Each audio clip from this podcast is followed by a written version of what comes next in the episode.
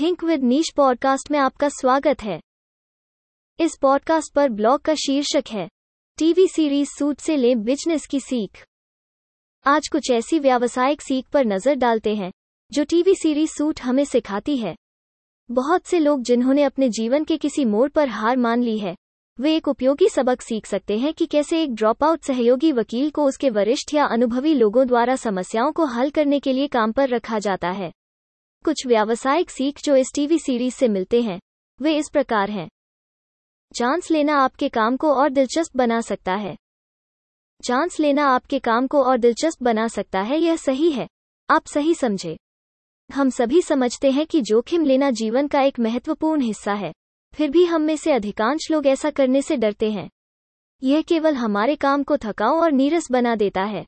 वही कोई समय समय पर कुछ जोखिम लेना सीखता है। तो उसे न केवल लाभ मिलता है, बल्कि उसका पेशा भी अधिक रोमांचित हो जाता है। घाटे को कम करना समाधान नहीं है।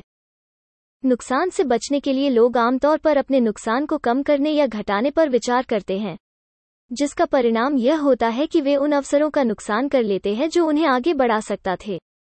इसलिए नुकसान का तुरंत आंकलन करने के बजाय जब भी अवसर आए उनका लाभ उठाने का प्रयास करना चाहिए। नियमों का पालन करना या पालन नहीं करना।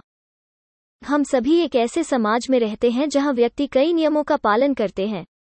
हालाँकि जब लक्ष्यों को प्राप्त करने की बात आती है, तब भी हम कभी कभी इन नियमों से हिचकिचाते हैं।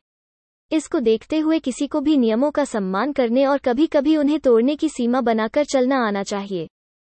तर्क और भावनाएँ अटूट रूप से जुड़ी हुई हैं।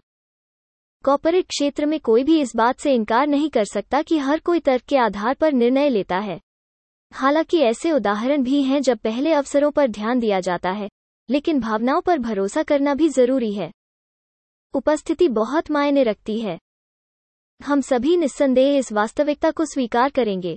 जिस तरह से आप खुद को पेश करते हैं, उसका दूसरों पर बड़ा प्रभाव पड़ता है और यह आपको उनका विश्वास हासिल करने में मदद कर सकता है। आत्मविश्वास से कुछ बताना गलत बात नहीं है। जब व्यवसाय की बात आती है तो आत्मविश्वासी होना पूरी तरह से ठीक है। आपको आत्मविश्वास दिखाने और कार्य करने की आवश्यकता होती है, जैसे कि आप सब कुछ जानते हैं। जब आप कुछ जानते हैं तो इसके बारे में दूसरों को खुलकर बताना कोई शर्म की बात नहीं है। हर समय प्रतिस्पर्धी होना।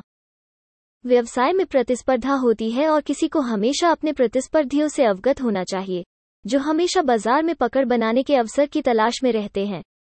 यदि आपका व्यवसाय बढ़ रहा है तो इसका मतलब यह नहीं है कि आप अपने प्रतियोगियों पर हावी हैं। वे आगे के लिए कोई भी चाल चल सकते हैं, हमेशा प्रतियोगिता के लिए तैयार रहें। आप अकेले हैं जो समस्या को ठीक कर सकते हैं। एक प्रसिद्ध कहावत है जिसे अक्सर दुनिया भर में बोला जाता है। यह इस प्रकार है। अपनी समस्याओं के बारे में किसी को न बताएँ, क्योंकि उनमें से आधे परवाह नहीं करते हैं और अन्य आधे राहत महसूस करते हैं। कार्यस्थल में भी ऐसा ही होता है। यदि आपको कोई समस्या है तो आपको दूसरों पर निर्भर होने के बजाय इसे स्वयं ठीक करना चाहिए। जब कोई व्यवसाय शुरू करता है तो वो हमेशा अनुभवी पेशेवरों से सलाह लेना चाहता है। यह एक अच्छी बात भी है, लेकिन केवल सीमित समय के लिए, यदि आपके पास विशेष अनुभवों की कमी है तो आपको सीख कर इसे जल्द दूर करना चाहिए। एक बार आपके पास अनुभव आने के बाद, आप अब इस क्षेत्र में नौसिखिया नहीं होंगे, इसलिए इसे हमेशा ध्यान रखें। हमारे पॉडकास्ट चैनल से जुड़े रहने के लिए धन्यवाद। आप हमारी वेबसाइट कॉम पर अन्य श्रेणियों जैसे व्यापार, सफलता, मनोरंजन, स्टार्टअप, सिनर्जी, स्थिरता, समाचार और उद्यमिता से जुड़े पोस्ट पढ़ भी सकते हैं।